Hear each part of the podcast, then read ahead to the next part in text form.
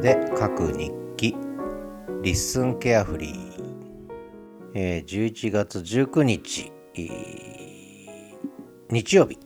リスンケアフリーじゃなくて、えー、リスンケアフリーですね。54個目のエピソードになります。今日は、えー、まあ昨日ちょっと突然のお客様って言っても2日3日前に連絡いただいて北海道行くんで先生のあ先生って呼ばれてるんですが教え子が来たんですけども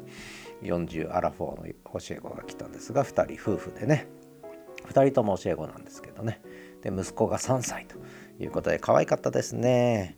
で、えー、夕飯を買い込んで我が家にやってきてえー、3時間ほどね、えー、ビールを飲んでボジョレ・ヌーボーを飲んで、えー、楽しい会話をしました、えそんな感じで突然の来客ということで、えとても楽しい夕食をさせていただいたということです。で、東一郎くんもとても喜んでいたという話ですね。で、そこでちょっと面白かったのが、壊れた遮断機という、これ知ってますか、えー、踏切アニメというのが YouTube にあるんですね。えー、子供向けの YouTube 踏切アニメ、えー、いろんな遮断機が出てくるんですねでこれが遮断機が壊れてってでその男の子が3歳の、え、僕にね、え、これ見て見て見て見てで何度も何度も見てるわけね。でこれでちょっと思ったのが YouTube 子供が見ると同じやつを何回も何回も見るから再生時間が爆上がりするというねえー、現象があるんだなということで。でそのねそのこの親は何が面白いのかわからないって言うんですけど、えー、母親の方はそうですね。で父親の方はあこれは男の子やっぱ面白いんだよっていう話をするんだけども何、えー、て言うのかな。こう子どもの好奇心、えー、今度この遮断機どうなっていくんだろう。で一回見てもえー、今度こうなるんだよっていうのを知ってるのが得意げに喋ってくれるわけですよね。これ見てみて。こうなってくんだよってね、えー、いう感じでなんか私いいおじいさん役で、えー、とにかく何でしょうお友達にしてもらった感じですけどね、えー、人見知りすることもなく馴染んでいただいて友達のように、え一緒に YouTube の遮断機を眺めてたと。それでちょっと勉強になったのがあそうだよな YouTube っていうのはやっぱりこう見て喜ぶ人がいて成り立つって変な言い方ですけどつまり、まあ、例えばポッドキャストだとね自分の発信したいことを発信するっていうスタイルともう一個はそのやっぱりリスナー増やしたいみたいなね、えー、ことでやる人とまあもちろんいると思うんですけどもでまあ自分の好きなことを喋りながらリスナーも増やしたいっていうまあそういう人もいると思うんですがただポッドキャストの場合あんまりこう YouTube と違って収益化っていう動機がなかったじゃないですかこれまではね。だそういう意味ではある意味趣味でやってきたという特に日本においてはそうですよね。アメリカは全然違う話でもポッドキャストはえー、収益ツールになってるわけですけども、まあ、これから日本もそうなっていくわけですが、まあ、それはさておき YouTuber というね職業を生み出してしまったとアプリケーションが YouTube というねでその時はもうこれ YouTuber のいろんな努力はいろんなところで聞いたり見たりするんですけどももうとにかくリスナー受けじゃねえや、えー、視聴者受けするものを作るという。ね、えー、寸暇を惜しんで作りまくると。で次々作っていくと。これ途絶えちゃうともう終わっちゃうんですよね。だ次々作っていくと新作をね YouTuber のこう悲哀というか YouTuber のこう努力涙ぐましい努力というかね、えー、いうものがあるわけですがそこでやっぱ子供キッズをターゲットにした YouTube というねこれはちょっとなるほどなと思ってね非常に勉強になったというか参考になったというか面白いなと思ってあの見させていただきました、うんまあ、そんな話、えー、突然の来客がやってきて楽しい夕食の中壊れた遮断機をいっぱい見てえー、YouTube についてこういろんなアイデアを浮かばせていただいたっていう、まあ、そんな話ですね。はいそんな私ですけれどもえー、っと先ほどようやくまあ昨日ちょっとそんな感じで夜飲んでたんで今朝はちょっとゆっくりめの動きになってで他の作業もちょっとしていてこれちょっと YouTube やっていじってたんですけどもあの作業もしてたんで「始めるラジオキャンパスサンデー」の配信日なんですが普通午前中に配信するんですがまだできてません。今ようやく終わってでそれで、えー、リスンケアフリーをね、えー、収録してるわけですけれどもこの「始めるラジオキャンパス」今日はですね、えー、人生いろいろと北海道あれこれということでお話したんですがもう民泊話と北海道のセイコーマート話に明け暮れたという北海道話に明け暮れたというね、えー、そんな「始めるラジオキャンパス」になってますのでまあ興味ある方は是非お聴きくださいって他の番組の宣伝してますけどもそこで合わせてリンクでね私がノートに書いたえー、民泊日記ってあるんですね宿屋の主人になった気分その2っていうことで書いたんですがこれちょっと前に書いたんででその後の展開あるんでまたその3を書こうと思ってるんですがとりあえずその2もリンクで参考までに貼っておきました。えー、民泊で昨日の方は泊まっていかなかったんですけど今度また泊まり行きますってもう知らなかったんですっつってね、えー、知ってたら泊まったのにとか言ってくれたんですけれども、えー、またね近々というかいつになるかな。また北海道来る時はあのご利用いただけるようなことを言ってたんですがまあそれはさておき、えー、もう一つ、えー、ちょっと公開ダラダライブっていうのを土曜日の朝にやってるんですがこれがねなんと、えー、リスナーが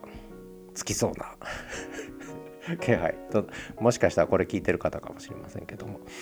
でなぜかスタンド FM はもう鳴かず飛ばずで、えー、スタンド FM を利用している方向けの話を全くしていないので私は。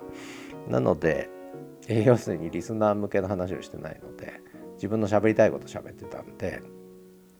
えー、フォロワーはほとんど増えなかったんですがなんと昨日パキパキとフォロワーが増えまして増えたっつってもようやく2桁に乗ったとこなんですけどもなぜかポツポツと増えてしかも、えー、有料配信の音源がを購入してくださった方がいてであの購入された方大体あの SNS 上であこの方だなとも分かったんですけども、えー、大学ネタですね。私立大学がいかにこう厳しい状況にあるかっていうのに関連したところで興味を持っていただいた方だと思うんですけども、まあ、ご購入いただいたっていうことで、まあ、しばらくはそうですねこっちのスタンド FM の方は少しやっぱ大学ネタ、えー、私立大学の運営と経営とかに関わるネタがかなり中心にメインになってくるかなという気がしてきました。え、でこれはまあこの放送を聞いて聞いてる方配信聞いてる方はそんなに関心興味ないかもしれないんですがやっぱ日本の私立大学これから本当にもう断末魔のこうね 状態にもうすでに入ってるんですがやっぱ統廃合がどんどん進んでいくんですね少子化が急激にまた2040年まで進むんでこの15年ぐらいですねえー、でガラッと私学をめぐる日本の私立大学の状況は変わると思うんですがで今もう淘汰の時代に入ってましてそんな中で皆さん運営に苦労してるわけですよね。でそのまた運営が下手くそねえー、下手くそって言うと反応してくれる人いますけど下手くそ連発して喋、えー、った回もありましたけれどもまあそれはさておきですねその公開ダラダライブの方で、えー、昨日昨日ですね昨日の朝喋ったのはあの LISTEN の、え、ブラウザ録音の話をねちょっとしたんですね。でこれはやっぱりうん画期いろんな意味で画期的なんです。でアプリじゃなくてブラウザでやるっていうところはやっぱり一つ重要なポイントだという気があの一晩寝てさらにしてきましたね。え、アプリでやるんじゃないっていうこうことの意味ね、えー、ここは重要ですねやっぱりオンブラウザでやる。それは非常にちょっと思いましたね。でもちろんその後アプリ作ってもいいんですけどやんなくていいですよ。ホームページ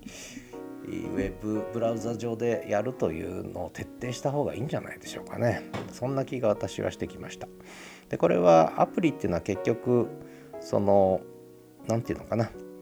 えー、プラットフォームという何て言ったらいいのかな。操作を端末でやるわけですよね。でブラウザーっていうのはあのそれこそオンライン上でやるっていうウェブ上でやるということなわけですけれどももうちょっといい言い方あったんですが忘れちゃいましたけど。やっぱりこのブラウザ上でやるっていうのは重要な気がしますね。アプリではなく、えー、うん。うまく表現できない。もうちょっと考えます。ということでそんな中で私が始めたのが一声。えー、初めの一声。ね。初めの一声。鶴の一声じゃなくて初めの一声っていうのを始めたので、えー、これはちょっとまあ2日に1回ぐらいはね、えー、一声、えー、しようかなと。毎日だとちょっと鬱陶しいかなと思うんですが、まあ、この辺り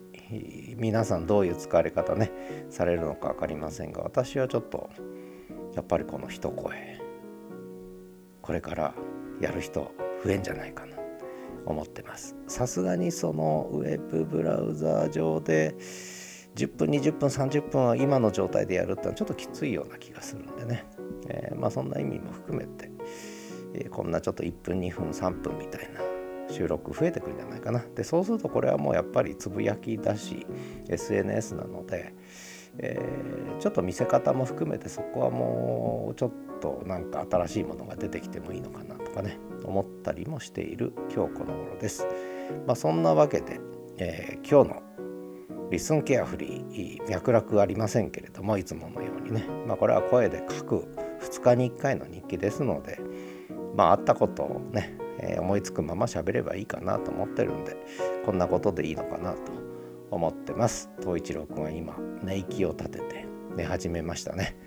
えー、さっきの「始めるラジオキャンパスサンデー」の収録中はいろいろちょっかいかけてきたんですがようやくすやすや眠りましたということで、えー、皆さん良い週末日曜日をお過ごしくださいではまた。